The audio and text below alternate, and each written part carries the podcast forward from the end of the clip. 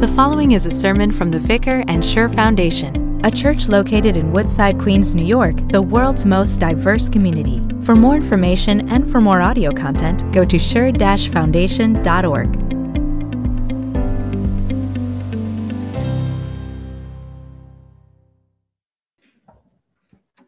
Our passion reading this morning comes from Mark chapter 14 and 15. While Peter was below in the courtyard, one of the servant girls of the high priest came by. When she saw Peter warming himself, she looked closely at him. You also were with that Nazarene, Jesus, she said. But he denied it. I don't know or understand what you're talking about, he said, and went out into the entryway. When the servant girl saw him there, she said again to those standing around, This fellow is one of them. Again, he denied it. After a little while, those standing near Peter near said to Peter, Surely you are one of them, for you are a Galilean. He began to call down curses, and he swore to them, I don't know this man you're talking about. Immediately, the rooster crowed the second time. Then Peter remembered the word, then Peter remembered the word Jesus had spoken to him. Before the rooster crows twice, you will disown me three times. And he broke down and wept. Very early in the morning, the chief priests, with the elders, the teachers of the law, and the whole Sanhedrin, made their plans. So they bound Jesus, led him away, and handed him over to Pilate. Are you the king of the Jews? asked Pilate. You have said so, Jesus replied. The chief priests accused him of many things. So again, Pilate asked him, Aren't you going to answer? See how many things they are accusing you of. But Jesus still made no reply, and Pilate was amazed. Now it was the custom at the festival to release a prisoner from whom the people requested. A man called Barabbas was in prison with the insurrectionists who had committed murder in the uprising. The crowd came up and asked Pilate to do for them what he usually did. Do you want me to release to you the king of the Jews? asked Pilate, knowing it was out of self interest that the chief priests had handed Jesus over to him. But the chief priests stirred up the crowd to have Pilate release Barabbas instead. What shall I do then with the one you call the king of the Jews? Pilate asked them. Crucify him, they shouted. Why? What crime has he committed? asked Pilate. That, but they shouted all the louder, Crucify him wanting to satisfy the crowd. Pilate released Barabbas to them. He had Jesus flogged and handed over to be crucified. This is the gospel of our Lord. Please be seated.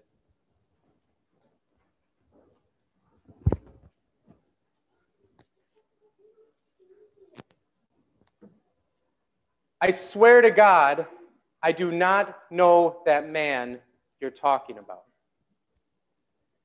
Peter's world had been flipped upside down in a matter of hours.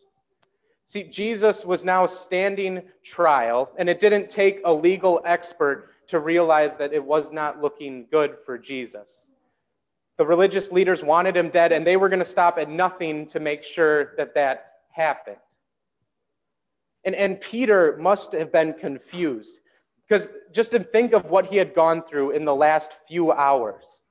He was at that Passover meal where he heard Jesus talk about being betrayed. Then Peter saw firsthand Jesus suffering in the garden. Then those soldiers came to arrest Jesus.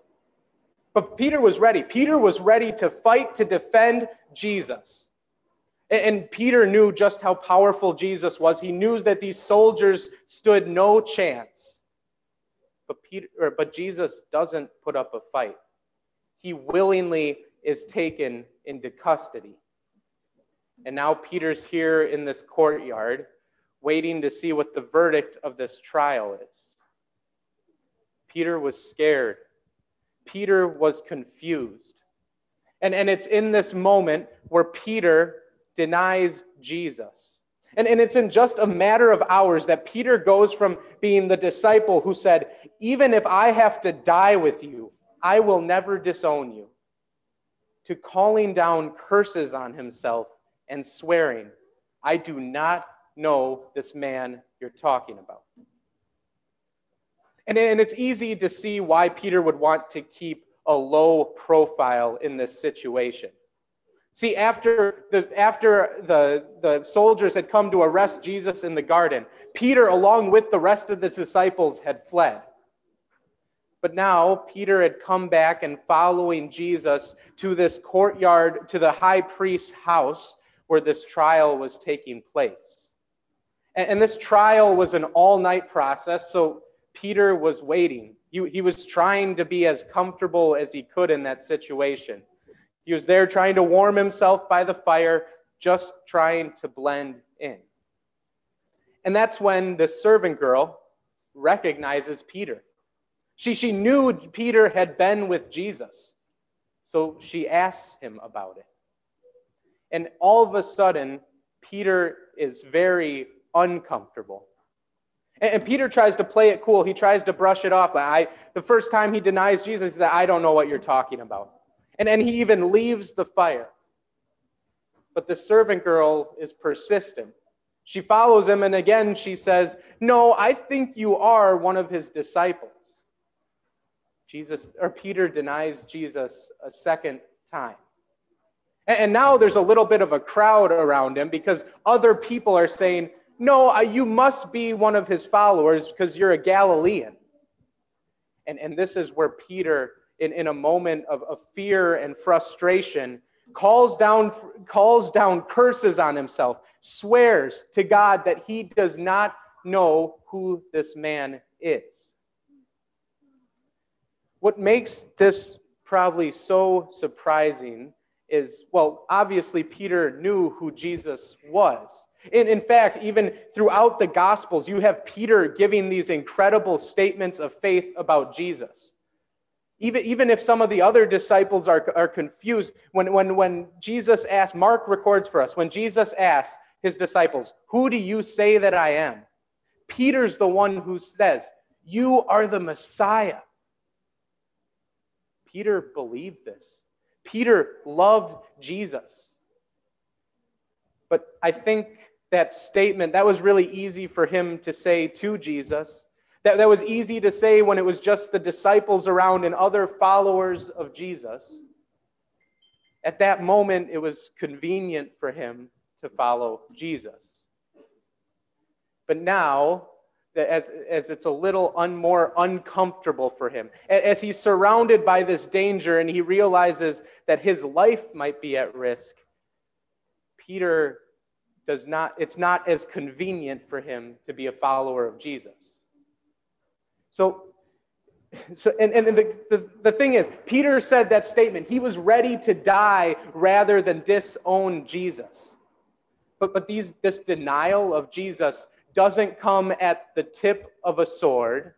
It, doesn't come from some judge. It doesn't come in front of some judge who's threatening a death sentence. No, it's a servant girl who asks Peter an uncomfortable question. Peter's faith is challenged and, and he crumbles. It, it's in that moment when he has this confrontation that he denies Jesus. So I have a question for you. What do you do when someone challenges your faith?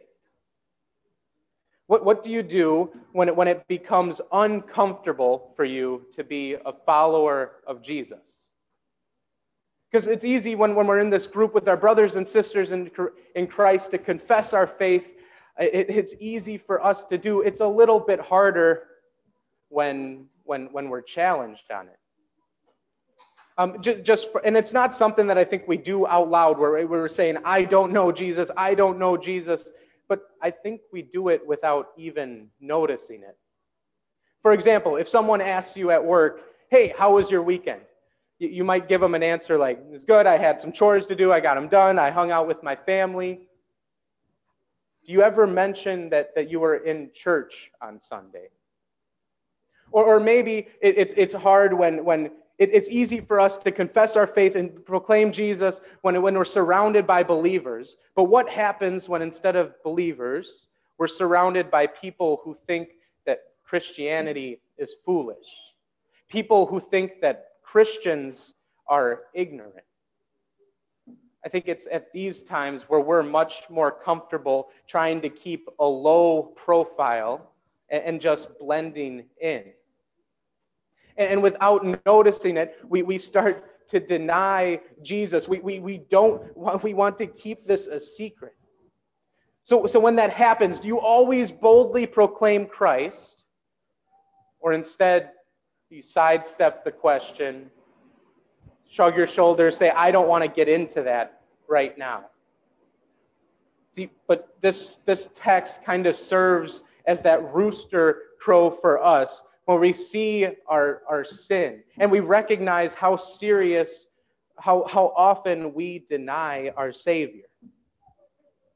Peter has that moment of realization. He hears the rooster crow.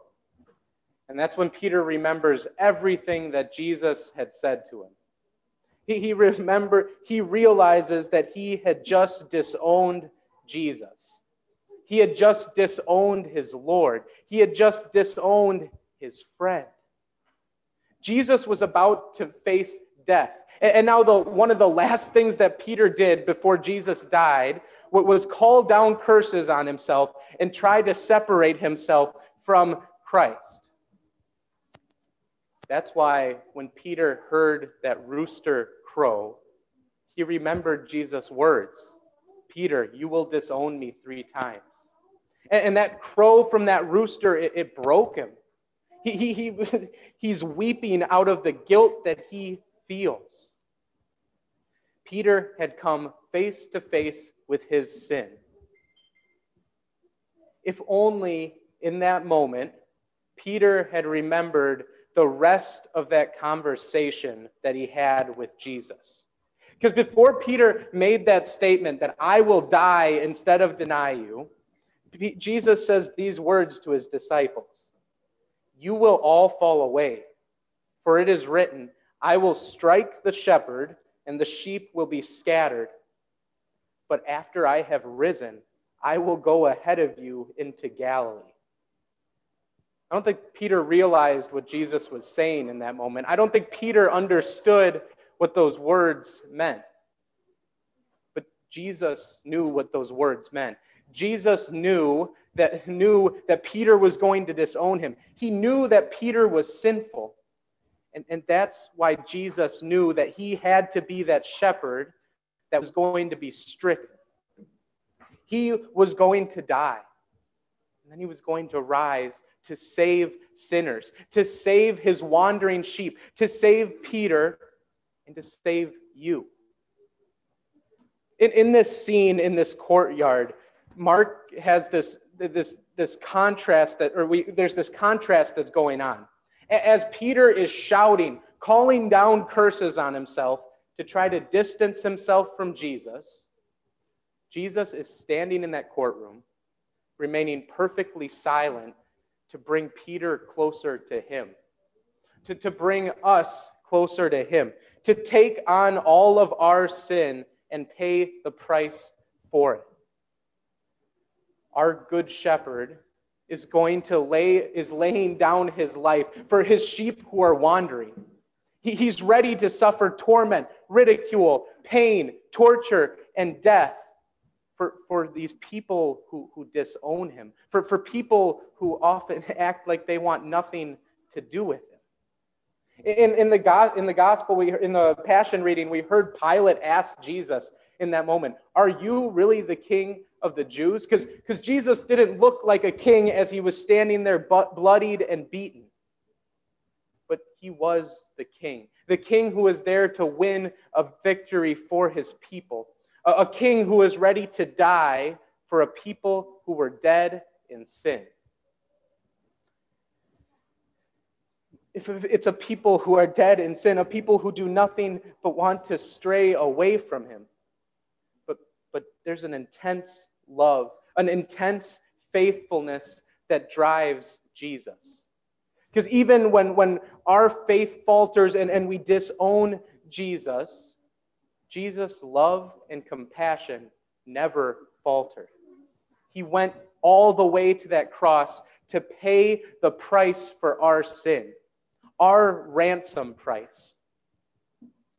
When, when you think of a, a ransom being paid, when you hear about it in the news or something like that, usually a ransom is paid by someone who loves the person who's being held captive. But usually there's a relationship both ways there. That person who's captive loves the person who's ransoming them or paying that ransom price. People don't pay ransoms for people who hate them or for people they don't like. They don't pay ransoms for, for their enemies. But that's the incredible thing that's happening here. Because because of our sin, we were enem- God's enemies. But Jesus paid that price in full. This is your Savior who now calls you his own.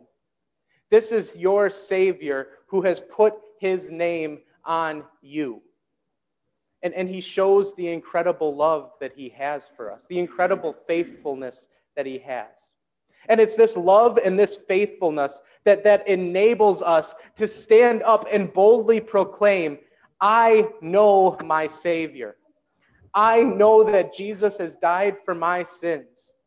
I know that, that I am not always faithful. I know that there are times where I disown him but I know that his death has paid for my sin. I know that his resurrection has assures me that my salvation is won.